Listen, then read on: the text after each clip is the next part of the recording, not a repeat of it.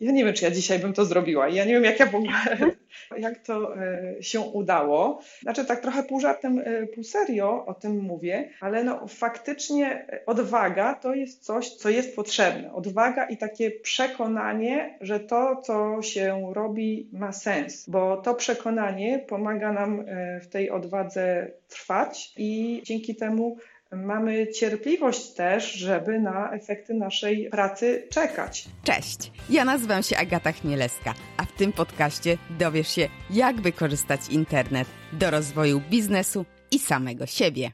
Fajnie, że jesteś. Dziś będzie o spełnianiu marzeń i sprzedaży przeżyć. Porozmawiam z Asią Borucką z katalogu marzeń, czyli sklepu internetowego, który zamiast produktów sprzedaje vouchery na przeżycia zamiast kupować na prezent kolejny kubek lub skarpetki, hmm, sama kupuję skarpetki, ale okej, okay, możemy sprezentować jakąś atrakcję, która zostanie w pamięci na długo. Na przykład jakiś lot paralotnią czy off-road. A jeżeli jest to zbyt ekstremalne, dla mnie na przykład jest, można u Asi znaleźć także kolację w ciemności czy masaż spa.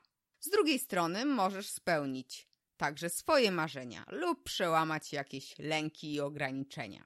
Z Asią znamy się już od kilku lat, zawodowo i prywatnie. Ostatnio nasza współpraca mocno się zacieśniła, a ja można powiedzieć, że dołączyłam do zespołu katalogu marzeń i ogarniam content marketing. Ale spokojnie, spokojnie. Wciąż możesz się do mnie zgłosić, jeśli potrzebujesz pomocy.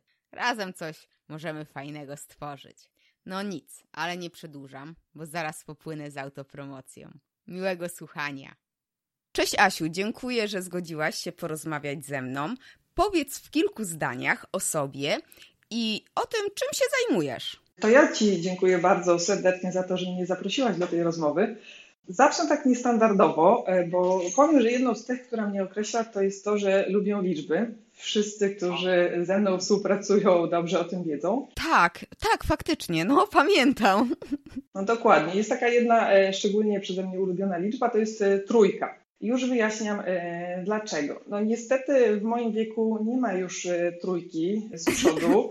pewnie no, się pojawi, myślę, że niejednokrotnie z tyłu, no ale z przodu to, to już nie ten czas. Za to mam trójkę dzieci. W swojej karierze zawodowej e, zdążyłam e, popracować w trzech różnych korporacjach i jestem założycielką czy współzałożycielką trzech e, różnych firm.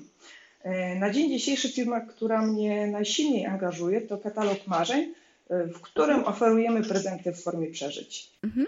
Czyli trzy biznesy. Wow, to, to powiem Ci teraz, że nie zaskoczyłaś, bo przecież y, znamy się już tak długo, a ja teraz się dowiaduję takich rzeczy. Ale o liczbach tak, faktycznie przypominam sobie. No ale to dobrze, że są osoby, które są lepsze ode mnie w, w liczby. To już jakoś tak od zawsze tak było pewnie tak już zostanie. A katalog marzeń, czyli y, spełniasz marzenia, tak? Skąd taki pomysł na biznes? W ogóle powiedz, czym jest ten katalog marzeń i czym się zajmujecie? Dokładnie tak. Y, spełniamy marzenia. A tak a propos y, liczb, to mówiąc bardzo precyzyjnie, w tej chwili jesteśmy w stanie spełnić 1061 marzeń. Sprawdziłam to przed naszą rozmową. Tyle rodzajów, tyle właśnie rodzajów voucherów mamy w ofercie voucherów, bo de facto to, co oferujemy, to są vouchery na różnego rodzaju atrakcje. Bardzo różne. Loty szybowcem, skoki spadochronowe, czyli takie rzeczy mm, kojarzące się z adrenaliną. Takie mega relaksujące e, vouchery, czyli e, masaż gorącymi kamieniami, popołudnie w spa, i takie rzeczy mhm. sportowe, nauka jazdy konnej, e, jazda szybkimi samochodami, paintball. No, 1061, więc mogłabym wymieniać naprawdę długo. Ale zapytałaś, tak. Zapytałaś skąd pomysł na taki biznes? Pomysł narodził się w 2008 roku, chwilę po urodzeniu się Marcela, mojego drugiego dziecka. To był czas, kiedy zawodowo byłam związana z korporacją, z konsultingiem czyli pracowałam naprawdę bardzo intensywnie. W momencie, kiedy urodził się Marcel, nastąpiło coś, co było e, inne. To była taka nowa rzeczywistość dla mnie. Mm, Inne nie Mhm. mówię o dziecku, bo Marcel już właśnie e, był e, drugim dzieckiem, więc to nie było takie nowe, ale nowe było to, że miałam dużo wolnego czasu, bo wcześniej Mhm. właśnie już z Martą i pracując w konsultingu, no było tak, że po powrocie do domu to właściwie troszkę czasu e, dla Marty i sen. A w momencie, kiedy pojawił się e, Marcel, no to e, byłam na urlopie macierzyńskim.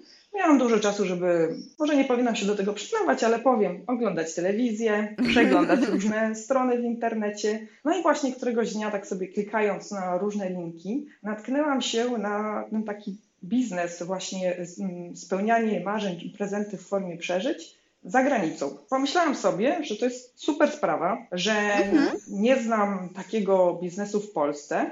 No i tak zabrzmiało to bardzo ciekawie, zaintrygowało mnie. E, Oczywiście w pierwszym kroku e, zaczęłam szukać, czy już e, tego typu firmy istnieją w Polsce. Niestety, faktycznie istniały, przy czym było ich na tyle e, mało i na tak wczesnym etapie rozwoju, Mhm. że doszłam do wniosku, że e, wciąż jest miejsce dla kolejnej firmy. Mhm. Ale zaraz, to ile lat temu to było, jeżeli możesz powiedzieć? No 10, 10. Będąc precyzyjnym, to 9,5, bo ten pomysł to tak powstał w październiku, listopadzie 2008 roku. Aha, bo ja przyznam szczerze, że tak od niedawna e, obserwuję taki trend, że mm, mamy przesyt e, rzeczy, idziemy tam w stronę minimalizmu i chcemy kupować tak przeżycia. Jak widzę, tak, znajomi też już nie chcą na urodziny jakichś tam książek czy jakichś gadżetów, tylko właśnie wolą jakiś voucher. I skąd myślisz, że skąd taki trend? Dlatego, że właśnie już mamy wszystko i wszystko jest tak dostępne, że jesteśmy zmęczeni? Myślę, że, że ten trend jest bardzo mocno związany z e, momentem e, rozwoju naszego kraju. E, Jest to związane z transformacją systemową Polski. I ja mam na tyle dużo lat, że bardzo dobrze pamiętam lata 90., e, kiedy bardzo nadganialiśmy Zachód konsumpcyjnie, że fakt, że można było kupić koszulkę w takim kolorze, w którym chcemy, czy w takim e, fasonie, w którym chcemy, to było coś e, zupełnie niezwykłego. Więc kupowaliśmy ubrania, kupowaliśmy samochody, kupowaliśmy zmywarki, mieszkania. Teraz już to wszystko mamy. Teraz jest e, wręcz taki moment właśnie przesytu, tak, że nawet bym powiedziała, że wszystkiego jest za dużo, bo w momencie, kiedy idziemy do supermarketu i, i na półce jest 10 rodzajów jogurtów naturalnych, no to już wyzwaniem zaczyna być podjęcie takiej decyzji, co konkretnie e, kupić. Więc od tej Mhm. strony takiej konsumpcyjnej posiadania dogoniliśmy tak zwany zachód, e, zaspokoiliśmy te potrzeby z pierwszych poziomów piramidy e, Maslowa. W związku z tym coraz istotniejsze jest dla nas to, żeby być i doświadczać, a nie mieć Mhm. konsumować. To Jasne. wpisuje się też w popularność właśnie ruchów minimalistycznych czy zero waste, które myślę, że po części są związane e, w dużej części właśnie, właśnie z tym, że już mamy bardzo dużo przedmiotów rzeczy, ale też e, są związane z tym, że ludzie coraz bardziej troszczą się o środowisko i mają taką większą świadomość, że kolejna rzecz nie jest może tym, co jest nam potrzebne, czy, czy warto w to inwestować. I to się przekłada także na prezenty, czyli zamiast kupowania kolejnego t-shirta, perfum czy jakichś gadżetów, kupujemy vouchery na przeżycia. Dużo masz konkurencję? Jak to wygląda? Trudna jest to branża, jeżeli chodzi o sprzedaż internetową, bo ogólnie sprzedaż internetowa jest jeszcze wciąż nadal niestety trudna, nie ma takiego dużego zaufania do tego. A jak to jest właśnie w e, przypadku sprzedawania przeżyć, no bo tak to można nazwać. Dokładnie. Słusznie to podkreślasz, że to są przeżycia, bo to jest, to co my sprzedajemy, to jest de facto obietnica zrealizowania czegoś e, w przyszłości. Więc standardowo, jak ktoś dostaje perfumy, koszulkę, buty, to może zweryfikować, czy ten przedmiot spełnia jego oczekiwania. Jeśli nie, to może go odesłać. A to, co e, my sprzedajemy, to jest koniec końców usługa, coś niematerialnego, więc przed e, realizacją tej usługi mm, nie ma możliwości, żeby faktycznie ją e, zweryfikować. Nie myślałam o sprzedaży internetowej w tym kontekście, ale swoim pytaniem uświadomiłaś mi, że to jest takie dodatkowe wyzwanie, z którym się mierzymy. Jeśli chodzi o konkurencję na naszym rynku, to takich firm działających w podobnym modelu do katalogu marzeń jest około 10, a było ich nawet więcej, bo w ostatnich latach e, z rynku zniknęło około 5 tego typu firm. To pokazuje, że ta branża faktycznie, faktycznie no, jest e, mocno konkurencyjna. Ja myślę, że z tych 10 firm, które dziś działają, też nie wszystkie przetrwają.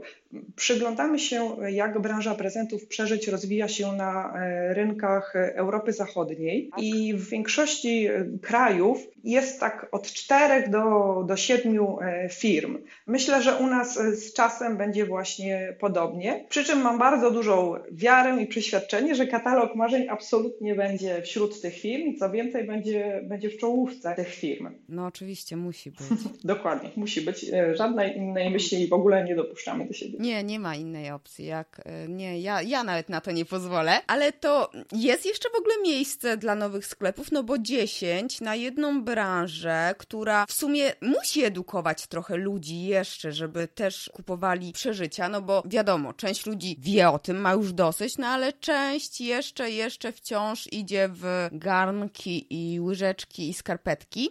No i czy jest jeszcze miejsce dla, dla tego typu sklepów? Ja jestem przekonana, że, że nie, że na polskim rynku nie ma już e, miejsca na, e, na nowe firmy, nowe serwisy Aha. oferujące prezenty przeżycia. Przed chwilką mówiłyśmy o tym, że, że jest około 10 firm e, na rynku. Tak. To jest duża liczba, biorąc pod uwagę jednak wciąż ograniczoną wielkość branży, rozumianą jako liczbę prezentów przeżyć kupowanych w Polsce w skali roku. To jest, to jest jeden aspekt.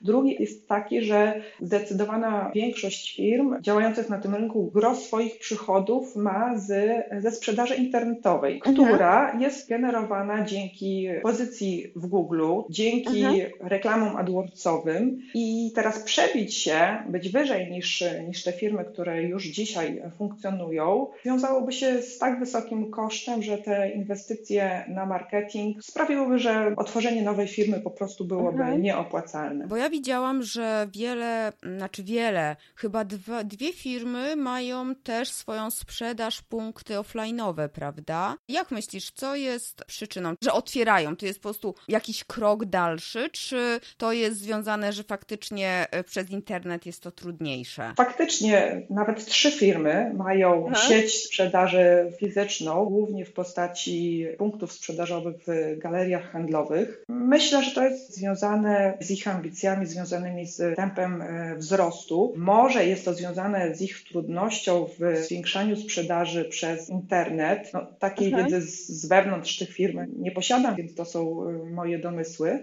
My się świadomie nie zdecydowaliśmy mhm. na sprzedaż w, w galeriach handlowych co nie przeszkadza nam w rośnięciu w tempie 40-50% rok do roku. Wow. Więc wciąż to jest naprawdę szybkie tempo wzrostu. Ja bym jeszcze dodała, że brak fizycznej sieci sprzedaży nie jest dla nas tak. barierą w rozwoju, tylko no. wręcz odwrotnie. Tak przewrotnie powiem, że fakt, że sprzedajemy tylko przez internet, pozwala nam skupić się na działaniach marketingowych, promocyjnych właśnie w tym segmencie i dzięki temu tak bardzo racjonalnie i w sposób ukierunkowany prowadzimy te działania i mhm. one są po prostu efektywne. Okej, okay. no tak, no, no, wiecie w jakim kierunku idziecie, nie, roz, nie rozdrabniacie się na kilka kanałów, to tak w esencjaliście, które, książka, która faktycznie mocno poprzewracała w moim życiu, tam jest właśnie, żeby się skupić na czymś jednym i tak w tym faktycznie osiągnąć już jakiś sukces, żeby taki już czuć to spełnienie i być może wtedy pomyśleć o czymś drugim, ale nie tak, żeby też właśnie rozdrabniać się na kilka kanałów, tylko czuć tą, tą jedną rzecz pamiętam, że mówiłaś kiedyś, że zakładałaś e, katalog marzeń z koleżanką, która po jakimś Dokładnie. czasie tam wybrała właśnie inną e, ścieżkę kariery, a nie bałaś się zostać sama, bo ja na przykład nie wyobrażam sobie, że ja teraz zatrudniam ludzi i rozwijam swój biznes. Dla mnie to wymaga niesamowitej odwagi i takiego samozaparcia. Jak to u Ciebie było? Nie bałaś się? To było tak, że e, sam pomysł na katalog marzeń zakiełkował w mojej głowie, ale od razu, bardzo się lubiąc z Anią, zaprosiłam Anię do współpracy i katalog rozwijałyśmy wspólnie w pełni po partnersku. No w którymś momencie, konkretnie w 2014 roku, nasze drogi się rozeszły. Tak po prostu bywa w biznesie, że się rozchodzą e, drogi ludzi.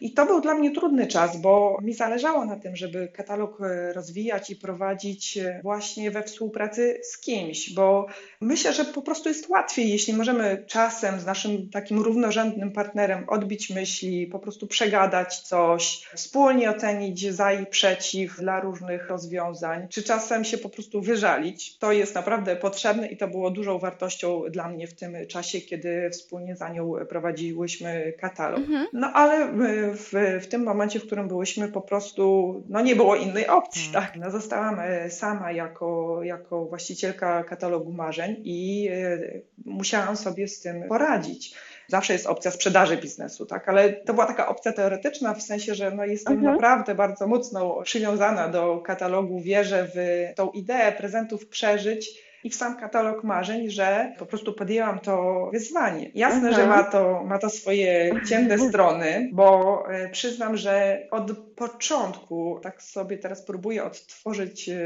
jak to było, ale tak, myślę, że nie kłamię, absolutnie nie kłamię, mówiąc, że od momentu uruchomienia katalogu marzeń nie byłam na żadnym urlopie bez komputera. Pewnie co więcej, może zdarzył mi się jeden dzień, kiedy ja się nie logowałam na firmową pocztę albo do naszego serwisu, żeby sprawdzić wyniki sprzedaży.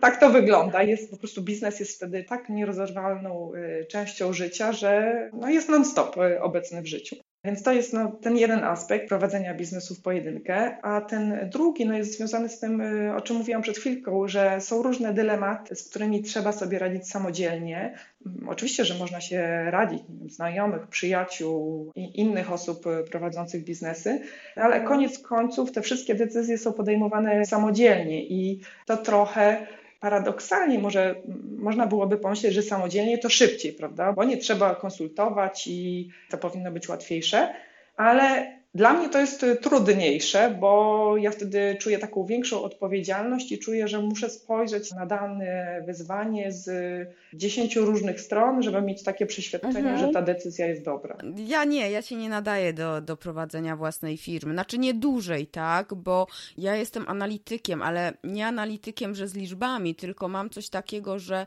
zanim podejmę decyzję, to ja 10 tysięcy razy obejrzę jedno opakowanie chusteczek, czy tam tam serka wiejskiego, czy on jest na pewno ok, tak? Więc u mnie e, z podejmowaniem decyzji takich bardzo nawet prostych jest problem. E, stąd ja myślę, że dlatego się boję, ale to, co mówisz, że można się poradzić i właśnie podejmowanie decyzji coraz popularniejsze, przynajmniej e, w tym, nie wiem, tym środowisku, w którym ja się obracam, są tak zwane mastermindy, czyli ludzie z różnych zupełnie może nawet branż, robiący różne rzeczy, spotykają się co jakiś czas i mają do siebie oczywiście zaufanie i mówią o swoich pomysłach i te osoby, które nie są tak emocjonalnie zaangażowane w dany projekt tej osoby, potrafią spojrzeć z zewnątrz, prawda? I doradzić, powiedzieć, co oni myślą o tym pomyśle, jakie widzą, załóżmy, problemy, jakie też widzą możliwości. Dzięki temu po prostu mamy takie drugie spojrzenie, nie? Bo wiesz, jak pytasz, załóżmy, męża, czy nie wiem, kogoś z rodziny, no to jednak ta osoba jest emocjonalnie związana z daną, daną rzeczą, nie? A tak jak masz zupełnie teoretycznie obce osoby, no bo znasz je, musisz im ufać, bo mówisz, zdradzasz swoje pomysły, ale właśnie tak sobie osoby, które właśnie prowadzą własny biznes, radzą. Tak, nie wiem, te mastermindy ostatnio jakieś takie są popularne, wszędzie o nich słyszę. Tak, hasło mastermind słyszałam i też e, wiem, że jest praktykowane w różnych formułach, w sensie, że nie tylko e, spotkania fizyczne, ale też e, online'owo. Ja faktycznie mam takie e, grono osób, z którymi spotykamy się w teorii raz na miesiąc. W praktyce wypada to rzadziej, a dodatkowo ja nie jestem na każdym spotkaniu, więc tak naprawdę jest to kilka razy w ciągu roku. Jest to bardzo fajna inicjatywa i faktycznie możliwość e, przegadania różnych dylematów. No niemniej jednak z uwagi na to, że za rzadko ja bywam na tych spotkaniach, -hmm. to właśnie koledzy, koleżanki, którzy którzy są zaangażowani w, w te spotkania, no są na tyle daleko od katalogu, że żeby mhm. pomóc no musiałabym pewnie dużo opowiadać o tym, czego dotyczy dane wyzwanie, dużo o kontekście tego wyzwania, o moich własnych przemyśleniach, a nie bardzo jest na to przestrzeń, taka po prostu czasowa, no i jest to wsparcie, no ale absolutnie nie w, takim, e, nie w takim wymiarze, w jakim po prostu partner w biznesie. No tak, tutaj ważne jest, żeby faktycznie te wszystkie osoby były jak najczęściej, żeby każdy był na bieżąco, bo to jednak się dynamicznie wszystko zmienia, jeżeli biznes się rozwija, a twój się rozwija, bo jak usłyszałam ostatnio, ilu masz pracowników, to mało się nie przekręciłam. Nie wiem, gdzie ja wtedy byłam, bo jak ostatni raz byłam u was w biurze, to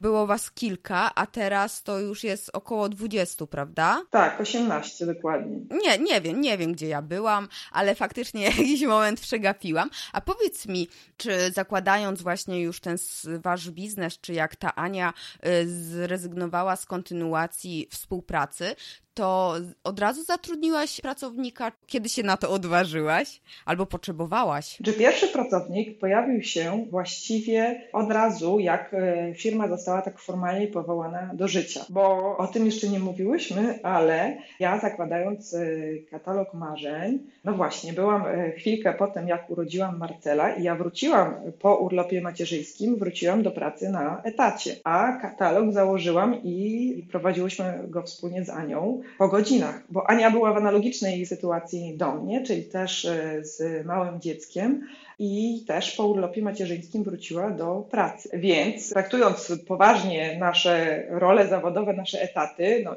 nie pracowałyśmy w mhm. godzinach pracy, tylko wieczorami, a wszelkie takie bieżące tematy, zadania, sprawy, z którymi trzeba było się zajmować, realizowali pracownicy, więc ten, na początku jedna osoba, no i później e, to tak powolutku rosło. Przybywało pewnie mhm. średnio po jednej e, osobie rocznie. 2015 rok zamknęliśmy siedmioma osobami, w 2016 na koniec było 11, no a teraz jest nas właśnie już 18. I wracając do tego, o czym mówiłam o korporacji, ja tak na dobre z korporacją to rozstałam się w 2013 roku. Także te pierwsze 4 lata, bo pomysł katalogu e, zakiełkował w 2018, a firma została formalnie powołana do życia w 2019, więc te 4 lata od 2019 do 2013 to ja łączyłam i Ania również prowadzenie firmy z pracą na etacie i dlatego mm, pracownicy byli dla nas no, niezbędni po prostu, żeby się udało. No to faktycznie niesamowicie sobie to ogarnęłaś, ale to dużo mieliście już od początku, czy na początku po prostu to się wszystko tak, że pierwszy pracownik, później to się wszystko zaczęło rozwijać i kolejny, czy od razu już po prostu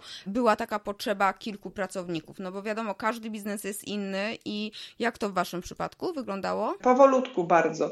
Właśnie na start była ta jedna osoba i próbuję sobie teraz przypomnieć, przyznam, że nie mam tego jakoś zanotowanego, ale wydaje mi się, że z tą jedną osobą chyba do połowy 2011 roku, chyba tak, chyba to była jedna osoba. Później doszła druga, w 2011 to na pewno druga, w 2012 pewnie trzecia, może czwarta, nie pamiętam. No i tak między tym 2012 a 2015 doszliśmy do, do tych siedmiu osób. No a teraz 18, no. Tak. To też jest wyzwanie dla mnie, bo ja pracując w korporacji zawsze pracowałam w takich rolach projektowych, więc y, miałam y, doświadczenie związane z zarządzaniem zespołem, ale bardziej z zespołem projektowym, a to jest jednak coś innego niż y, zarządzanie zespołem takim operacyjnym. To mieścicie się w tym waszym biurze?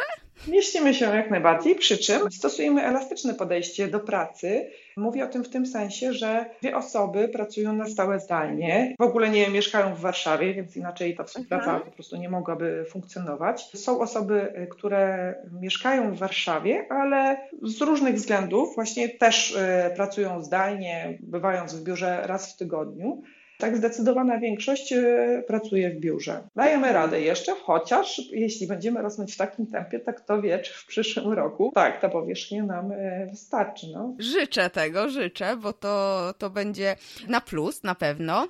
Dobrze, no to zespół się rozwija, biznes się rozwija, a jakie podejmujecie e, działania, aby dotrzeć do nowych klientów? No tutaj Nie powiem chyba nic bardzo zaskakującego, bo e, prowadząc e, biznes, który opiera swoją sprzedaż na sprzedaży internetowej, to prowadzimy te działania podstawowe, standardowe przede wszystkim, czyli pozycjonowanie, reklama AdWordsowa, prowadzenie profili w mediach społecznościowych i reklama na tych mediach społecznościowych. I to jest taka absolutna podstawa. Oczywiście mm, poza tym już bardziej okazjonalnie w różnych momentach roku, kiedy są takie mhm. E, okazje prezentowe, mhm. jak chociażby święta czy Dzień Chłopaka, o. Dzień Mamy, posiłkujemy się też e, reklamą nawet w mediach e, mhm. tradycyjnych, chociażby tramwajem. W zeszłym roku przed świętami nasze spoty można było oglądać i w tramwajach, i, i w autobusach warszawskich. I one były całkiem widoczne, bo od e, kilkorga znajomych e, dostawałam e, SMS-y czy jakieś powiadomienia na Messengerze, że o, właśnie jadę tramwajem i tutaj widzę katalog marzeń, także było to bardzo sympatyczne. Tego mhm. typu działania też podejmujemy. Współpracujemy z blogerami, ale to nie jest jakaś mhm. ogromna skala, blogerami czy szerzej influencerami a czymś takim zupełnie odmiennym, czego no, nie robi nikt I, i, to jest coś, z czego jestem naprawdę bardzo dumna. To jest akcja Chcę to przeżyć, którą w, w mhm. tym roku prowadzimy już tak, e, po raz znam. Kojarzę, no.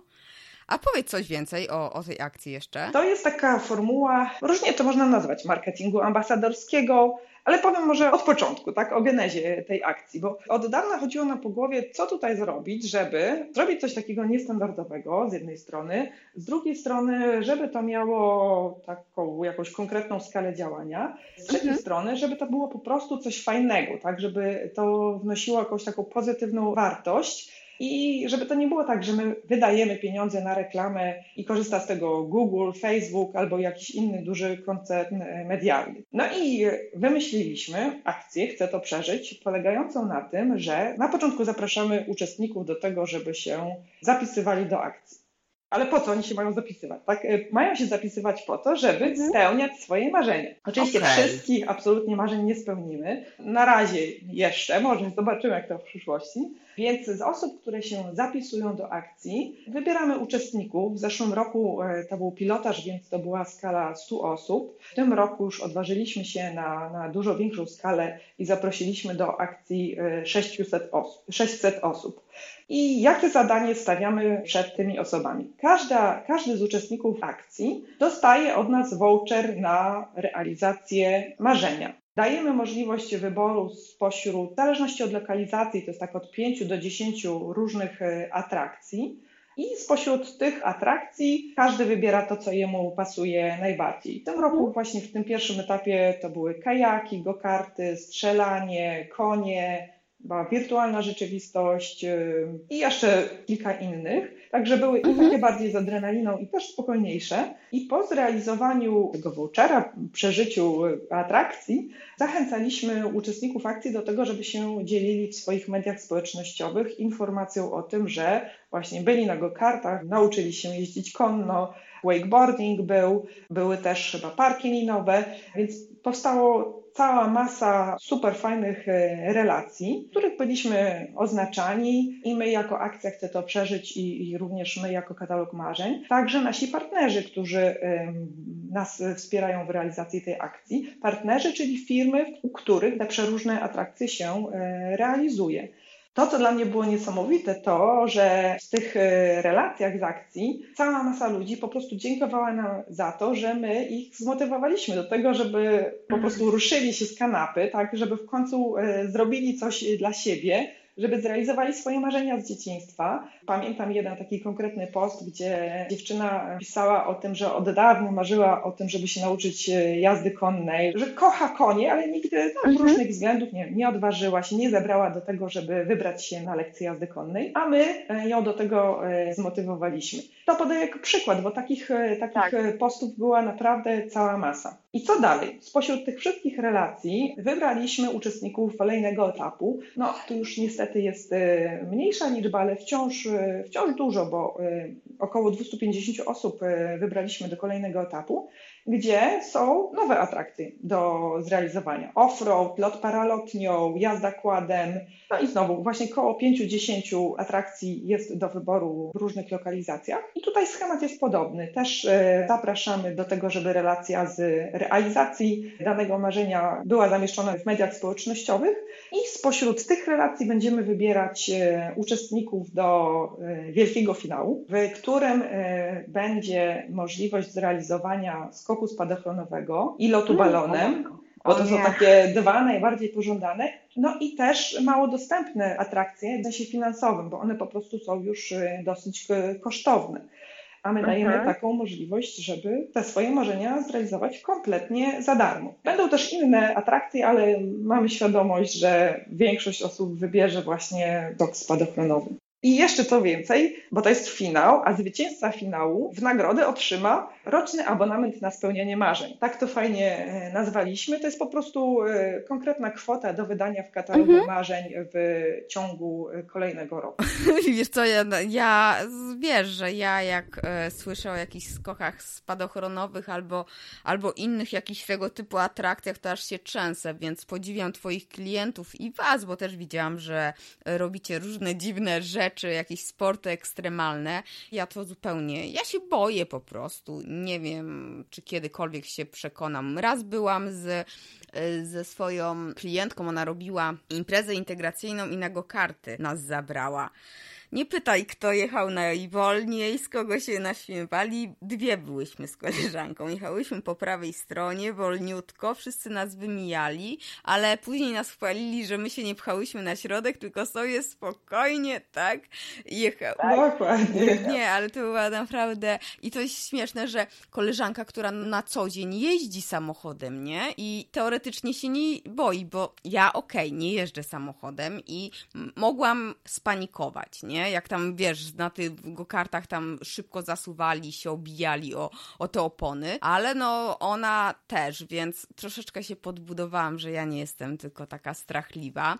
No ale, o właśnie, to Powiedz, lepiej się sprzedają właśnie tego typu jakieś ekstremalne sporty, czy właśnie jakieś skoki, czy loty balonem, czy jakieś szczelanki, czy szczelanki, no na szczelnicy, tak tam nikt się nie zabija, ale czy raczej jakieś takie spokojne, bo wiem, że tam macie spa, jakieś e, masaże, też restauracje, prawda, kolacje. Powiedziałabym, że nasz biznes to jest taki klasyczny długi ogon, w tym sensie, że nie ma takiego jednego absolutnie wybijającego mhm. się e, marzenia, E, które sprzedaje się e, najczęściej, ale oczywiście e, no, top 10 jest, można wyodrębnić, przy czym mhm. top 10, tutaj sobie policzę, to jest, to jest tak mniej więcej 1 czwarta naszej całej sprzedaży. I co jest w tym top 10?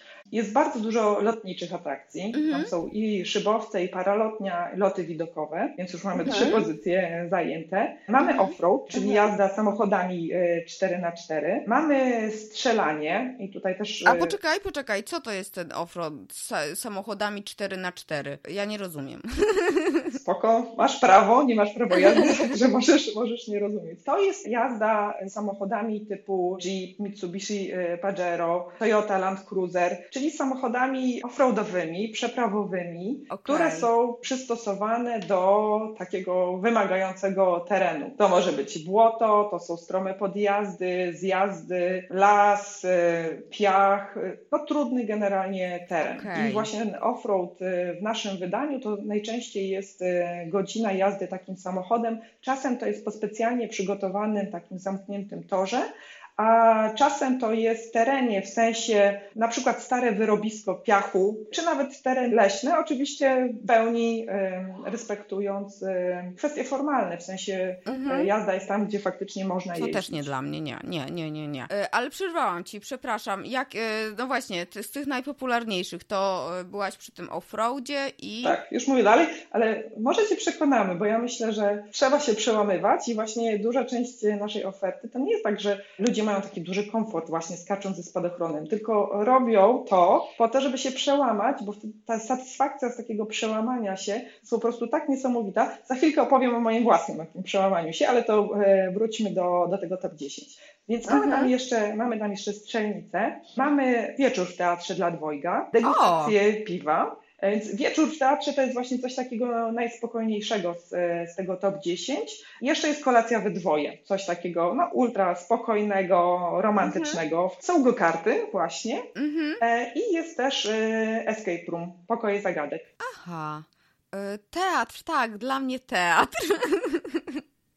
Ja się przełamuję, nie wiem, czytając jakąś książkę, to mi wystarcza takich atrakcji, adrenalinki. Nie wiem, jestem dziwną osobą, ale chociaż może skok na bungee. No, oj, skok na bungee. Ja, ja bym miała pewne obawy. Na razie właśnie jeśli chodzi o skoki, to takim moim e, osobistym, największym tutaj e, wyczynem był skok w Kolipkach w Trójmieście u naszego partnera. Taki skok wahadłowy. Polegało to na tym, że było się oczywiście mhm. przypiętym do uprzęży, no i w pełni zabezpieczonym. Chodziło się na podest, on był chyba na wysokości 15 metrów, czy wysokość może była około 20 metrów. Trzeba było dać krok w, po prostu w przód, przepaść mhm. i spadało się, ten lot swobodny to było takie 12 metrów i no nie było to łatwe, ale w sytuacji, kiedy wokół mnie był cały zespół, bo to było w trakcie jednego z naszych e, wyjazdów firmowych, no to nie mogłam tego kroku w przód nie dać. Więc no z dużym, z dużym takim strachem, ale jednak ten krok dałam. I to uczucie, to spadania, uczucie, a już w szczególności to uczucie, jak się potem stanęło obydwoma nogami na ziemi, mając świadomość, że przed chwilą człowiek się odważył na coś takiego, no to po prostu endorfiny szaleją i to jest coś wspaniałego. Niby chwila, moment, ale pamięta się to przez lata. A czym to się różni od skoku na bungee? Na bungee skacze się głową w dół i no. wysokość e, skoku roku ten lot jest dużo, dużo dłuższy. A, okej. Okay, okay. I dla wielu osób, znaczy myślę, że dla mnie właśnie też taką troszkę e, no, barierą byłby ten e, fakt, że trzeba skoczyć głową w dół. Ale jest bardzo wielu amatorów tego typu skoków, no i ludzie się faktycznie odważają i wtedy e, endorfiny myślę, że też buzują ogromnie. A jeśli chodzi o go-karty, na go-karty jeździłam kilkukrotnie, to akurat u mnie budzi się e, taka e, mega adrenalina, jakiś demon prędkości i ja na go-kartach to, no, no, no, nie wiem, czy daję czadu, no, ale to chyba można tak, tak. powiedzieć. Tak, tak, naprawdę.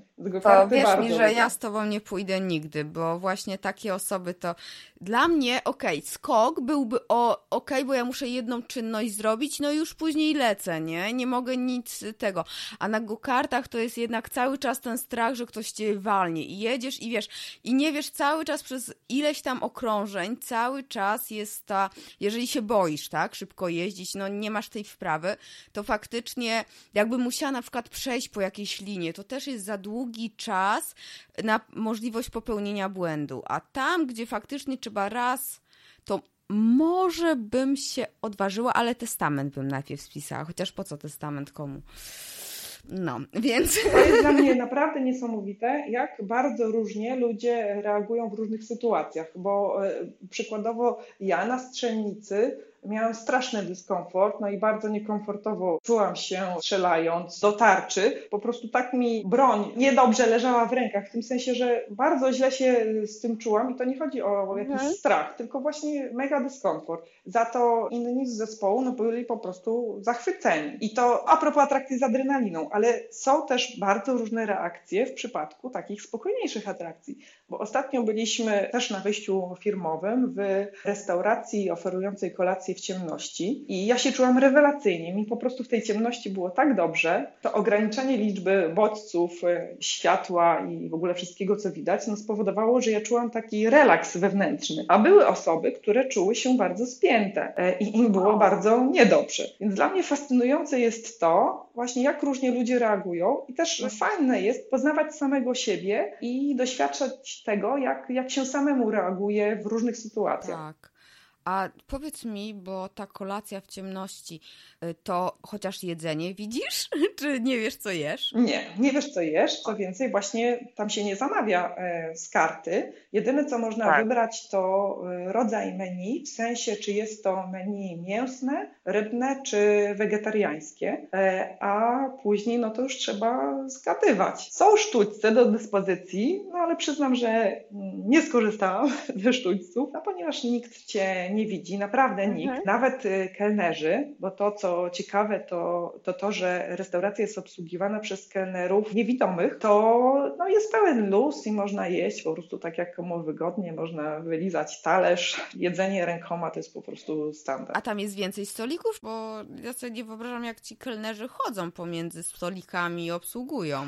Jest więcej stolików, około 50 osób mieści się na sali. No z racji tego, no myślę, że to, to jest bardzo trudne, bo my wchodziliśmy na salę w taki sposób, że ustawialiśmy się w gęsiego, jedna osoba za drugą, trzymając y, za ramiona poprzedzającą nas osobę i nas kelner sprowadzał w ten sposób. A z racji tego, że są to osoby niewidome, no to mają myślę, że takie wyczucie przestrzeni, mhm. że bardzo dobrze wiedzą, że trzy kroki do przodu i będzie następny stolik albo jeden krok w bok i będzie ściana. Tak to sobie wyobrażam. Wow, niesamowite. To akurat ciekawe jest, ale też nie wiem, czy bym ufała, co tam jest na tym talerzu, jak teraz niektórzy podają robaki i inne takie żywe stworzonka, to... No nie, nie, tam myślę, że wszystko jest bezpieczne i nie ma takich rzeczy kontrowersyjnych, tak to nazwijmy. O tyle chyba dobre, ale to jest fajne, ciekawe. Słyszałam o tej restauracji i faktycznie to może po odcięciu bodźców, które do nas docierają i tylko tak naprawdę dwa zmysły, bo węch, prawda, nie no, węch, dotyk i smak. Tak, tak. Bo jeżeli jesz palcami, ale to i tak jest, po pierwsze, na pewno mniej, może śmiech jest, ale pewnie mniej rozmów, bo jesteś skupiony na tym jedzeniu i też ta ciemność, tak, e, nie skupiasz się oczami, tylko no tak naprawdę musisz też troszeczkę zaufać, też jest trochę strachu. No, fajne to może. Myślę, że to dużo lepsze jest niż jakiś skok albo jakieś go karty. tak. Spróbować warto wszystkiego i dopiero jak się spróbuje, no to wtedy już wiesz. Więc go-kartów spróbowałaś, okej, okay, nie są dla ciebie, tak jak dla mnie nie jest strzelnica, ale kolacja mhm. w ciemności rozumiem przed tobą. Tak, o tym muszę pomyśleć. Chociaż z teatru też bym nie ten. A teatr akurat lubię, więc mm, myślę, że jakbym miała wybór, to ja, ja teatr. Okej, okay, a mówiłaś właśnie o tym zarządzaniu mhm. też zespołem, bo to mnie bardzo interesuje, no bo jak tak firma się rozwija i ten zespół rośnie, no to trzeba jakoś tymi osobami zarządzać, prawda? I niektórzy to robią twardą ręką, inni taką lżejszą. Znając ciebie, to ta twarda ręka raczej nie wchodzi w grę. Powiedz mi, jak, jak ty sobie z tym radzisz właśnie z takim zarządzaniem i zespołem i zatrudnianiem nowych pracowników, jak firma się powiększa? No nie jest to łatwe, w szczególności dlatego, o czym mówiłam wcześniej, że moje doświadczenia z korporacji były bardziej związane z pracą projektową, a nie z takim zarządzaniem liniowym. Także zarządzania tak. E, ludźmi właściwie ja dopiero w katalogu się uczyłam, a co więcej, wciąż się uczę, bo wraz ze wzrostem liczebności zespołu to ta złożoność zarządzania też, tak. E, też rośnie. A jeszcze tutaj tak w ramach ciekawostki dodam, że z tych naszych 18 osób, 17 osób to dziewczyny. Znaczy ja to oceniam bardzo pozytywnie, ale istnieje taki stereotyp, że właśnie zespół jednopłciowy, w szczególności żeński, jest, jest trudny do, tak. do zarządzania. Jak ja to robię? No faktycznie absolutnie lekką ręką. Czasem sobie myślę, że może za lekką, bo zbyt dużo elastyczności później rykoszetem troszkę wraca. Ale przede wszystkim taką moją naczelną dewizą jest to, żeby podchodzić e, do ludzi po prostu po partnersku. Ja też, ja bardzo nie lubię takich sformułowań w stylu podwładny, przełożony, nawet pracownik dla mnie nie brzmi dobrze. Ja lubię mówić, że to jest zespół, tak? I ja jestem tak. też członkiem tego zespołu. My wszyscy tworzymy po prostu e, jeden zespół. Dużo rozmawiamy o tym, co jest taką naszą e, misją i co jest, e, i co jest ważne. I tutaj absolutnie takim e, numerem jeden jest to, żeby nasi klienci i osoby, które realizują e, vouchery, które otrzymają e, jako prezent, byli uśmiechnięci, zadowoleni, tak. żeby czuli te pozytywne emocje, radość z realizacji voucherów. Więc ta satysfakcja klienta i dbałość o jakość na każdym stanowisku pracy jest absolutnym priorytetem i na co dzień o tym rozmawiamy i na co dzień o tym dbamy. Dba o to przede wszystkim zespół, bo ja tak definiuję swoją rolę. Ja dbam z kolei o zespół. I teraz e, mhm. jak ja to robię? No na pewno zapewniając to, żeby i ta misja e, firmy była wszystkim znana, żeby oczekiwania związane z poszczególnymi stanowiskami pracy były też znane, ale też w taki sposób niestandardowy stosujemy kilka takich technik, myślę, że ciekawych, którymi właśnie chętnie się podzielę, których celem jest dbanie o atmosferę zespołu, o to, żeby zespół był zespołem właśnie. I co my robimy? Co tydzień mhm. podczas operacyjnych spotkań, gdzie omawiamy wszystko, co wymaga mhm. omówienia, mamy dwa losowania. Jedno z tych losowań to jest e, losowanie osób, które mają w najbliższym tygodniu udać się wspólnie na lunch. Oczywiście na koszt o, firmy. I to jest taka bardzo prosta rzecz, a uważam, że super fajne. Świetne, w ogóle, kurde, naprawdę zarąbiste. Tak, bo takie bardzo proste, a pozwala na to, że osoby, które na co dzień, może nie jest im tak blisko e, do siebie w sensie osobowościowym, mhm. albo pracują w dwóch różnych działach, więc takich tematów wspólnych firmowych nie mają bardzo dużo, e, mają tą okazję, żeby godzinę czy półtorej spędzić ze sobą w nieformalnej sytuacji, po prostu porozmawiać e, o wszystkim, tak? o, no, o czym tylko mają ochotę. Druga praktyka, czyli to drugie losowanie, to mhm. E, losujemy jedną osobę i trzy atrakcje z naszej oferty. Osoba wylosowana wybiera spośród tych trzech atrakcji tą, którą faktycznie chce zrealizować i ma za zadanie, żeby też właśnie w nadchodzących e, dniach umówić się i, i przetestować naszą e, ofertę. I to z kolei ma taki efekt, że bezpośrednio doświadczamy tego, co oferujemy. Więc opowiadając o go-kartach, o paralotni, o lotach widokowych, o kolacji w ciemności naszym klientom, My mówimy o naszych własnych doświadczeniach i to jest y, mega różnica w stosunku do takiego opowiadania w oparciu o to, co wyczytamy, tak? czy gdzieś tam ktoś inny nam przekaże. Jak samodzielnie doświadczymy tego, y, czym jest wizyta na strzelnicy, czy jazda monster truckiem, czy park linowy, to w momencie, kiedy rozmawiamy o tym z klientami, y, jest to po prostu autentyczne i, i to czuć, tak? więc to z tego względu jest, jest bardzo dużą wartością, a dodatkowo dodatkowo no jest tą wartością, że e, dla zespołu jest tak. takim ekstra benefitem, można powiedzieć, bo dzięki temu, że pracują w katalogu marzeń, to mają szansę właśnie realizować e, swoje marzenia i doświadczać różnych fajnych rzeczy. To bardzo jest fajne, bo często właśnie tak Ci jeszcze wejdę w słowo, często jest tak, że pracownicy czy sklepu internetowego, czy standardowego sklepu tak naprawdę nie wiedzą, co sprzedają, prawda, bo nie mają możliwości przetestować, czy też pracują w restauracji i nie wiedzą, jak smakują Dokładnie, dania. dokładnie. A w szczególności no, u nas, jak sprzedajemy rzeczy niematerialne, ten pracownik sklepu, który sprzedaje ubrania, no to on widzi, jak wygląda ta bluzka, on potrafi jej tak. dotknąć, e, poczuć. W przypadku sprzedaży usług, no to jeśli się ich nie doświadczy, to bardzo trudno jest w taki przekonujący sposób o ofercie opowiadać. To są takie, e, bym powiedziała, autorskie pomysły na, e, wow. na, na zarządzanie Brawo. zespołem. Dzięki serdeczne. Robimy też takie rzeczy, może już bardziej standardowe, w sensie prezenty dla osób, które mają urodziny, też bazując na naszej ofercie. Celebrujemy różne okazje, przeróżne. Nie wiem, ktoś, e, kto studiuje i zakończył akurat semestr czy, czy rok, no to wtedy może nie będę mówić tak oficjalnie, w jaki sposób my to celebrujemy, żeby tu jakieś e, formalne urzędy e, nie podsłuchały. E, no ale właśnie, właśnie celebrujemy, tak na tym, na tym opisie zakończmy. Pytałaś też o rekrutację, jak, jak tak, rekrutujemy. Bo to jest też trudne. Wiem, że to jest chyba kurczę, znaleźć teraz dobrych pracowników, którzy będą zaangażowani, to nie jest takie proste. To nie jest proste, w pełni się z tym e, zgadzam. W przypadku katalogu marzeń takim najbardziej sprawdzającym się e, sposobem na rekrutację są polecenia znajomych znajomych, polecenia od osób, które już dziś w katalogu e, pracują, więc my tak zagarniamy swoich znajomych do, do katalogu marzeń, a co więcej, to akcja chce to przeżyć. Jest też rewelacyjnym sposobem na rekrutację, na dzień dzisiejszy dwójka spośród 18 pracowników to są osoby, które poznały się z nami właśnie poprzez tą akcję, były jej byli uczestnikami w, w zeszłym roku. A w tym roku już z tegorocznych uczestników już też dostaliśmy kilku, kilka zapytań, czy nie mamy jakichś otwartych procesów rekrutacyjnych, bo ludzie chcieliby z nami pracować. Wow, no to, to super. Naprawdę bardzo fajnie świadczy o firmie i o tym, jak prezentujecie się przynajmniej na zewnątrz, a e, myślę, że takiego czegoś jak atmosfera, no to trudno jest udawać, nie? Że to łatwo wyczuć. Tak,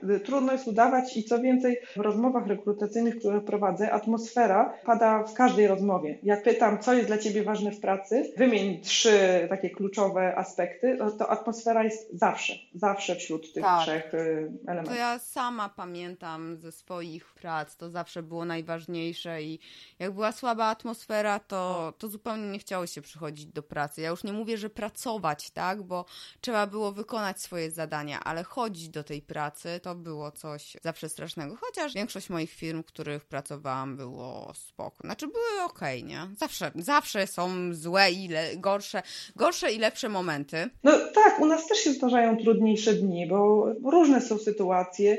Czasem jest tak, że dużo się dzieje, jest dużo do zrobienia, a nie wszyscy są w pracy, bo choroby, urlopy, więc jest stres, spięcie i to też y, wtedy nie jest tak fajnie, tak jakby każdy to odczuwa. No ale to są raczej wyjątki od reguły i staramy się bardzo mocno, żeby, żeby ta atmosfera była właśnie taka, żeby każdemu rano po wstaniu na myśl o tym, że mam iść do pracy, zrobiło się miło, a nie, a nie odwrotnie. To jest bardzo istotne. Ale to też wiele, wiesz, to też zależy wiele od ludzi, bo ty możesz być otwarta, a ktoś mieć postawę taką bardzo ja, ja, ja, ja chcę, mi się należy. To też, no, choćbyś stawała na głowie, to też nie zadowolisz takiej osoby, więc to z dwóch stron idzie. To jeszcze troszeczkę wracając do tej sprzedaży i biznesu, jaki prowadzisz, oprócz sprzedaży B2C, czyli do takich klientów indywidualnych, musicie też pozyskiwać tych partnerów, prawda? klientów biznesowych, którzy dostarczają w jakiś sposób te, te mm, przeżycia, te atrakcje. Który Twoim zdaniem klient jest trudniejszy, taki indywidualny czy biznesowy? Ten biznesowy to właśnie masz na myśli partnerów. My nazywamy te firmy, które realizują sprzedawane przez nas vouchery, partnerami w biznesie. Które jest trudniejszy? Jest to po prostu inny typ relacji, bym powiedziała. I jest to dla nas. Y, każda relacja jest bardzo ważna, bo ja y, na rozmowach rekrutacyjnych rysuję taki złoty trójkąt. I mhm. na trzech szczytach tego trójkątu e, są e, nasi partnerzy, nasi klienci i zespół właśnie. Rozmawiamy o tym, że żeby firma funkcjonowała sprawnie, żeby się rozwijała, trzeba dbać o równowagę w tym trójkącie, żeby wszystkie te grona osób, firm, żeby były po prostu zadowolone. Ale wracając do tego, e, kogo jest trudniej pozyskać, myślę, że trudno, trudno na to odpowiedzieć. Jest to po prostu inaczej. Inaczej się pozyskuje e, klienta, który kupuje u nas vouchery i ta relacja jest, e, czasem ona jest jednorazowa, czasem ona jest dłuższa, ale nie jest taka silna w tym sensie, że ktoś mhm. kupił nas prezent w czerwcu, później na święta i w kolejnym roku roku na inną okazję, a w przypadku e, partnerów biznesowych to no, raz podpisana umowa trwa bardzo długo, mhm. bo e, oczywiście zdarzają się sytuacje, że partnerzy z różnych względów rezygnują ze współpracy, ale to jest rząd wielkości 2% rocznie. W sensie dzisiaj mamy ponad 7, 700 partnerów, no i a rocznie rezygnuje 10, naście może, czyli właśnie w okolicy 2%. Więc to pokazuje siłę tych e, naszych relacji i to, że robimy to dobrze. A samo pozyskanie, no Trzeba po pierwsze zidentyfikować e, daną e, firmę i to robimy w usystematyzowany sposób, mając taką mapę lokalizacji, w których chcemy się rozwijać i mapę kategorii, w których chcemy rozwijać naszą ofertę. Więc pierwszym krokiem jest, jest, po prostu wyszukanie, czy w danej lokalizacji istnieje firma, która na przykład oferuje jazdy kładami. Mhm. Drugim krokiem jest pierwszy kontakt i w ogóle wybadanie przestrzeni do współpracy. I jak ja to mówię w tym pierwszym e, kontakcie, no ważne jest, żeby po prostu taką stworzyć pozytywną atmosferę. Później rozmawiamy już o konkretach, przedstawiamy konkretną e, ofertę współpracy z nami i od takiej strony organizacyjnej, i od strony finansowej i potwierdzamy tą wolę współpracy, a finalnym krokiem jest ustalenie brzmienia umowy i, i jej podpisanie. Więc e, ten proces z reguły trwa od miesiąca do trzech, raczej poniżej miesiąca to się nie zdarza. Czasem nawet rozmowy ciągną się nawet sześć miesięcy, a zdarzają się takie, że i dłużej, więc trzeba wow. się mocno napracować i to wymaga takiej dużej konsekwencji i systematyczności. Ale później ta relacja jest bardzo trwała. A z klientami, tak. którzy kupują e, vouchery, troszkę mniej się trzeba napracować, żeby takiego pojedynczego klienta e, pozyskać ale to jest klient, który nie ma z nami aż tak trwałej mhm. relacji. Tak. No właśnie, trudniej go utrzymać, prawda? Bo on łatwiej przechodzi. Teraz trudno o jakąś lojalność, no bo. Chociaż staramy się bardzo, bardzo się staramy klientów utrzymywać. I tutaj też myślę, że robimy takie Aha. właśnie niestandardowe mhm. działania. A macie jakiś program lojalnościowy, czy tam punktowy, jak to się nazywa, czy raczej poprzez kontakt taki budowanie relacji w inny sposób? Tak, jako właśnie jedyna firma w tej branży mamy program lojalnościowy lojalnościowy, taki, w którym zbiera się punkty i punkty można wymieniać mhm. na rabaty w przyszłości, ale też y, co ciekawe to, że można też y, uzyskiwać stałe rabaty, w sensie jak się już u nas y, tych voucherów kupi odpowiednio dużo, to już się uzyskuje mhm. taki rabat, że tak powiem na zawsze, nie trzeba kolejnych punktów zbierać, więc ten pierwszy element budowania lojalności to jest właśnie ten program, ale to co jest dla nas bardzo ważne, to jest właśnie dbałość o tą jakość. Mówiłam o tym, że wszyscy na każdym stanowisku wiedzą, że, że to jest priorytet i w ramach tych zadań, które realizują, e, o to jakoś dbają. A dodatkowo e, mamy taką zasadę, że po każdej realizacji vouchera z naszego systemu w taki sposób automatyczny jest wysyłana ankieta z prośbą o ocenę procesu rezerwacji i realizacji vouchera i my czytamy wszystkie te odpowiedzi i to czyta człowiek, nie automat Odpisuję mhm. na wszystkie ankiety. Jeśli w ankiecie jest wskazanie, że wszystko było super, ok, no to odpisujemy z podziękowaniem. Jeśli są wskazane większe czy mniejsze jakieś trudności, niedogodności, problemy, to kontaktujemy się z klientem. Jeśli jest potrzeba, kontaktujemy się również z firmą, która realizowała dany voucher, wyjaśniamy sytuację, rekompensujemy odpowiednio, jeśli to jest taka sytuacja właśnie, że gdzieś tutaj po naszej stronie doszło do jakiegoś zaniedbania, tak, czy, czy coś mhm. poszło u nas nie tak, tak, to absolutnie to rekompensujemy. Staramy się być bardzo otwarci i tacy przejrzyści w mediach społecznościowych. Tutaj też od samego początku przyjęliśmy założenie, że na Facebooku można nas y, oceniać i my tych ocen nie chowamy, tak? tych złych mhm. ocen. Widać, co piszą ludzie. My w, w momencie, kiedy pojawia się jakaś taka ocena, gdzie mm, no jest zarzut w stosunku do nas, tak? to jest ocena negatywna, to analogicznie jak w przypadku ankiet, my wyjaśniamy sytuację, sprawdzamy, gdzie doszło do jakiegoś e, problemu, czy to był jakiś aspekt komunikacyjny, czy to było u nas, czy to po stronie realizatora usługi i też e, rekompensujemy odpowiednio daną sytuację. E, opisujemy to na Facebooku, żeby to było czytelne, tak, jakie działania podjęliśmy i skąd była ta negatywna cena. Oczywiście też, jeśli się e, finalnie okazuje, że no wyjaśniliśmy to tak e, pozytywnie, to pytamy, mhm. prosimy o usunięcie tej negatywnej mhm. oceny i bardzo często właśnie udaje się nam uzyskać ten cel, czyli właśnie to usunięcie tej negatywnej oceny. Także naprawdę bardzo mocno staramy się na wszystkich frontach o tą jakość dbać, właśnie po to, żeby ludzie do nas wracali. Z partnerami partnerami, tak, czyli tam, jak ja to nazwałam, klientami biznesowymi, też e, te relacje podtrzymujecie, bo nawet mnie zaprosiliście na imprezę jedną waszą, to były urodziny, prawda? Tak, to były siódme urodziny w zeszłym roku. Robiliśmy taki event, e, myślę, że też dosyć niestandardowy, ale to może ty więcej e, powiesz o nim.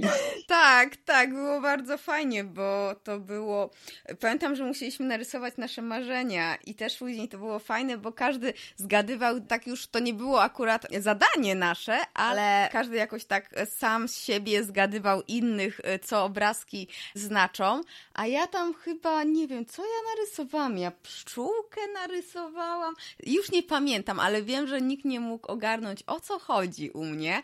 Bardzo symbolicznie tak to narysowałam. A nie kota? Nie kota? Nie, nie, nie. Co ja gadam? Jakiego kota? Kurczaka. Kurczaka, tak, kurczaka, no kurczaka. Kota to wiesz, kota to mam, nawet dwa, jeden w głowie, ale, ale nie. Tak, kurczaka. Chyba chodziło, że kurczak na wolnym, z wolnego wybiegu, czy coś takiego, ale coś jakiegoś tam e, dziwnego. Później pamiętam, właśnie opowiedziałaś też historię, co e, e, katalogu, co, co też dużo się fajnych rzeczy dowiedziałam, o których wcześniej nie wiedziałam. No i później była zabawa integracyjna, prawda? Taka interaktywna bardzo. Tak, budowaliśmy też... tak, tą maszynę Einsteina, czyli musieliśmy zadbać o to, żeby kuleczka gdzieś tam puszczona na starcie przeszła przez różne zadania, tak można powiedzieć, e, taki tor przeszkód e, i, mhm. i na końcu było odsłonięcie fajnego hasła, że dziękujemy, dziękujemy wszystkim za wspólne spełnianie marzeń. Tak, no, no też bardzo, to, to też buduje relacje, mimo że to jest biznes, prawda, ale to też e, o takie relacje też trzeba dbać i, e, i je pielęgnować. Mm, a czy dla firm sprzedajecie mm, vouchery? No bo tutaj mamy tak o partnerów, mamy klientów indywidualnych takich jak ja, no i też widzę potencjał na, na jakieś mm, imprezy integracyjne, jakieś takie właśnie też e, integracje z klientami, też taką, taką sprzedaż prowadzicie? Tak, prowadzimy taką sprzedaż, ona się bardzo szybko rozwija, jeszcze chyba w szybszym tempie niż ta sprzedaż do klienta indywidualnego bo nasze vouchery są wykorzystywane w, w różnorakim charakterze. Jako prezenty na urodziny, prezenty świąteczne, prezenty, może nawet nie tyle prezenty, co nagrody za pewne szczególne osiągnięcia, za ukończenie projektu, za osiągnięcie celów biznesowych. Mhm. Nagrody też w programach lojalnościowych prowadzonych przez inne firmy, czy takich programach motywacyjnych wspierających e, e, sprzedaż. Mm, co jeszcze? E, nasze vouchery są też wykorzystywane w nagrodach skierowanych do klientów firm.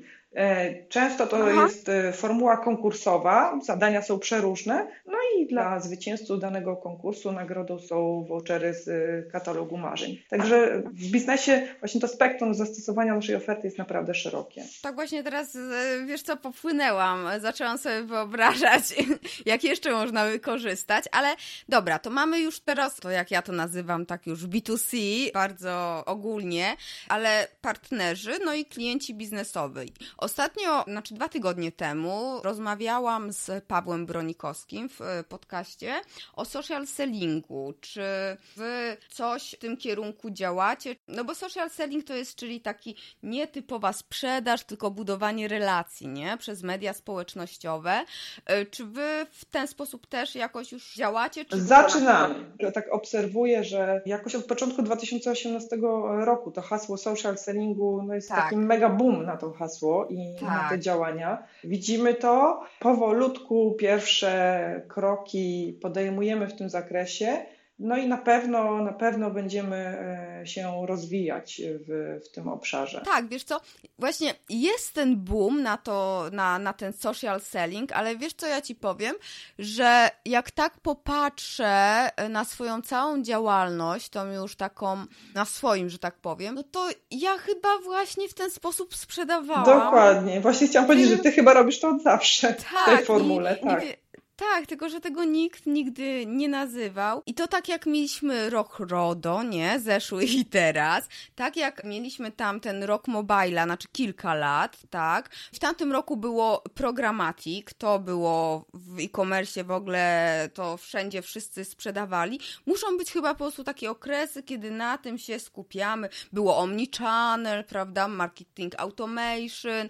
Teraz ostatnio usłyszałam, słuchaj, Social Commerce, czyli yy, sprzedawanie w mediach społecznościowych, ale właśnie jako sklep internetowy, czyli wiesz, social commerce, co kiedyś właśnie było social sellingiem, ale to już teraz rozdzieliło się, więc te nazwy to po prostu muszą powstawać, ale wiesz co, uważam, że dobrze, że powstają, bo ludzie, bo to dociera do innych, no nie? I bardziej ludzie... świadomie tak to realizują. Tak, tak, tak, tak, dokładnie, a poza tym, jeżeli by y, nie, nie, nie zostało to nazwane, to by nie było też osób, które z tego szkolą, i, i wciąż by była taka e, e, no ja nie lubię tej tradycyjnej sprzedaży. Bardzo jakoś tak, ja agresywnie na to reaguję, jak do mnie, zwłaszcza na cold calling, więc... E, właśnie... To, no? Tak, tak, bo właśnie tak sobie teraz pomyślałam, że de facto nasza akcja chce to przeżyć. Można powiedzieć, że to jest social selling. I to taki, tak. E, no nie wiem, typowy, tak. nietypowy, bo e, hasło social selling funkcjonuje chyba najczęściej w kontekście sprzedaży do firm, a u nas akcja chce to przeżyć jest takim social sellingiem do klienta indywidualnego. Tak, ale też do firm, bo zobacz, że Również. pokazujecie firmom, które mogą chcieć być w takim czymś, brać udział też, prawda? Tak. Mhm. Więc dla mnie ogólnie social selling to tak naprawdę obejmuje wszystko, bo to jest zarówno content, inbound, jakieś też maile można, jakiś taki też networking, więc to jest powiązanie e, bardzo wielu działek i na różny sposób można to tak naprawdę wykorzystać i zarówno właśnie do klienta indywidualnego, jak i biznesowego. Mhm. I nie tylko, jak ostatnio właśnie kolega kolega, a akurat Paweł, rozmawiałam z nim właśnie o tym, że nie tylko online, tylko także offline to można wykorzystać. No dobrze, dobrze, my już tutaj bardzo długo rozmawiamy. To tak jeszcze na koniec powróćmy do początków i powiedz mi, co było dla ciebie najtrudniejsze? Jakie rady dałabyś takim kobietom, osobom jak ty? No bo nie dyskryminujmy panom, tak? Którzy po prostu chcą zacząć robić coś swojego, rozwijać się, no ale mają to życie prywatne, tak? No, bo ty też wtedy miałaś i dziecko małe, i też praca w korporacji, która jest wymagająca. Więc jakie rady masz dla osób, które tak jak ty chciałyby coś swojego rozwinąć, no i też sukces osiągnąć, no bo nie ukrywajmy, ty go osiągnęłaś i cały czas osiągasz coraz większy. No dzięki, dzięki serdeczne za te miłe słowa. Ja bym powiedziała, że sukces nie jest takim moim celem, raczej mi zależy na tym, żeby mieć poczucie, że to, co tworzę biznesowo, to jest coś, co wnosi pozytywną wartość do życia ludzi, tak? I, do, mhm. i dla zespołu, i, i, jeśli chodzi o klientów, i, i też jeśli chodzi o naszych partnerów. No i mam takie przekonanie, że, że udaje się to robić, także to naprawdę sprawia mi dużo satysfakcji.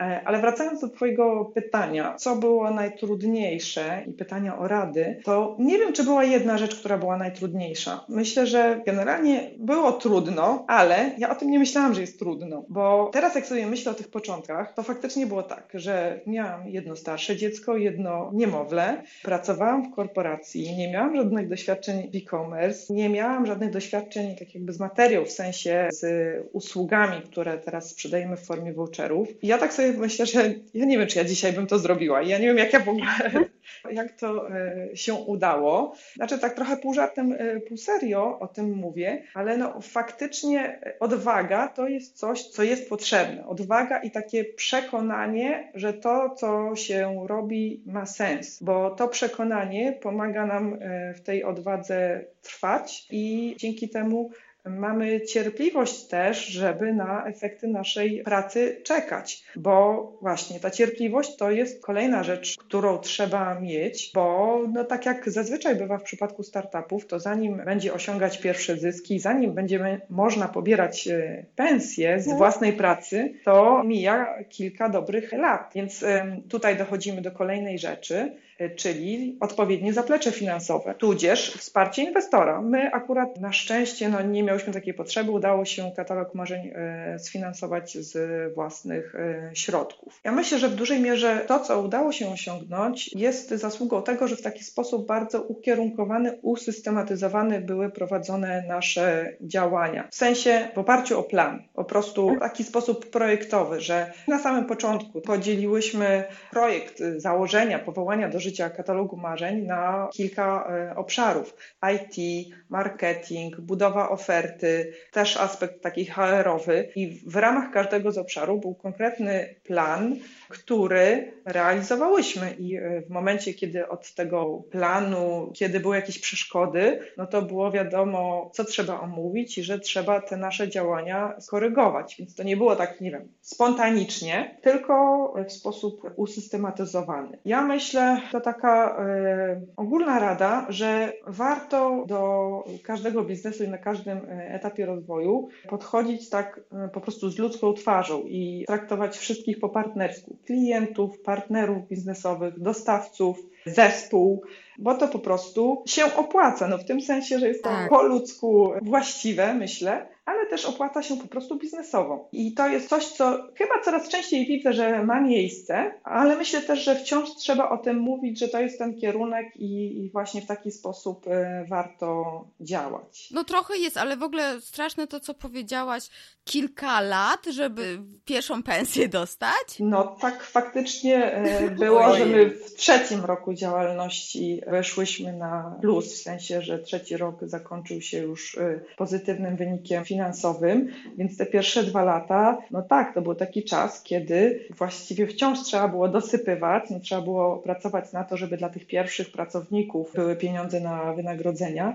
a pensje można było zacząć pobierać no dopiero w tym trzecim roku działania. Więc y, tak było w naszym przypadku. Myślę, że tak jest często, jeśli się nie korzysta ze wsparcia zewnętrznego inwestora. No i mając tą świadomość, trzeba się odpowiednio przygotować, w sensie wcześniej zadbać o to, żeby było z czego tą firmę w pierwszych latach działalności finansować. I firmę, i siebie. No to powiem Ci, że jeszcze jestem w większym szoku i jeszcze bardziej podziwiam to, co robisz i do czego doszłaś. I to nie jest wcale pochlebianie, sklebianie tutaj Tobie i podlizywanie czy, czy nie wiadomo co, ale faktycznie w takich momentach, ja nie wiem co mówić, więc zawsze mówię, no wow, no wow, no, więc wow. Dobrze, że mnie nie widać, bo, bo chyba się czerwienie no, także mm, nie wiem, co powiedzieć. Dziękuję po prostu, bardzo dziękuję. Dobrze, słuchaj, to może powoli kończmy, bo już yy, zaraz się zawstydzimy obie. Zatem jeszcze raz Ci dziękuję, że zgodziłaś się ze mną porozmawiać. Trzymam kciuki za dalsze sukcesy, za rozwijanie zespołu i za fajne kolejne pomysły, takie jak chcę to przeżyć. Wielkie dzięki. Ja też trzymam kciuki za Twój podcast, bo to, to też jest coś, za co trzeba dziękować, warto dziękować, bo Ty to robisz no tak e, pro publico bono, więc e, to jest e, no, super wartość dla osób, które zastanawiają się nad własnym biznesem i które już prowadzą własne biznesy. Rewelacyjne porady. Mam nadzieję, że choć jedna osoba tutaj odnajdzie jakieś źródełko inspiracji też w tym, o czym my rozmawiałyśmy. I to jest bardzo fajna inicjatywa, także ja Tobie gratuluję pomysłu na, na te podcasty i, i dziękuję raz jeszcze za zaproszenie. Super, super. Miłego, dobrego dnia i do, mam nadzieję, zobaczenia. Dzięki serdecznie. Mam nadzieję, że rozmowa podobała Ci się i już wiesz, co sprezentować bliskim przy najbliższej okazji. A może sam przełamiesz jakieś swoje obawy i na przykład skusisz się na spadochron. Ja na pewno tego nie zrobię, a na pewno jeszcze nie teraz ale zachęcam Cię do odwiedzenia strony Katalog Marzeń, a także zainteresowanie się akcją Chcę to przeżyć. Planowana jest kolejna, już trzecia edycja. Chyba nie muszę przypominać, że jeżeli spodobał Ci się ten odcinek i chcesz podzielić się jakimiś swoimi przemyśleniami, to skomentuj go na blogu lub na Facebooku. Zachęcam Cię też do zapisania się na newsletter mój i katalogu marzeń, a także do subskrybowania podcastu Firmy Online. Dziękuję Ci za wysłuchanie tego odcinka podcastu. W notatkach znajdziesz linki do stron, książek czy narzędzi, o których wspominałam. Zapraszam Cię także na mój blog achnieleska.com łamane na blog. Jeśli uważasz, że ten podcast może być pomocny także innym osobom, poinformuj ich o nim, a także zostaw opinię na iTunes. Niech konwersja i uśmiech będą z Tobą.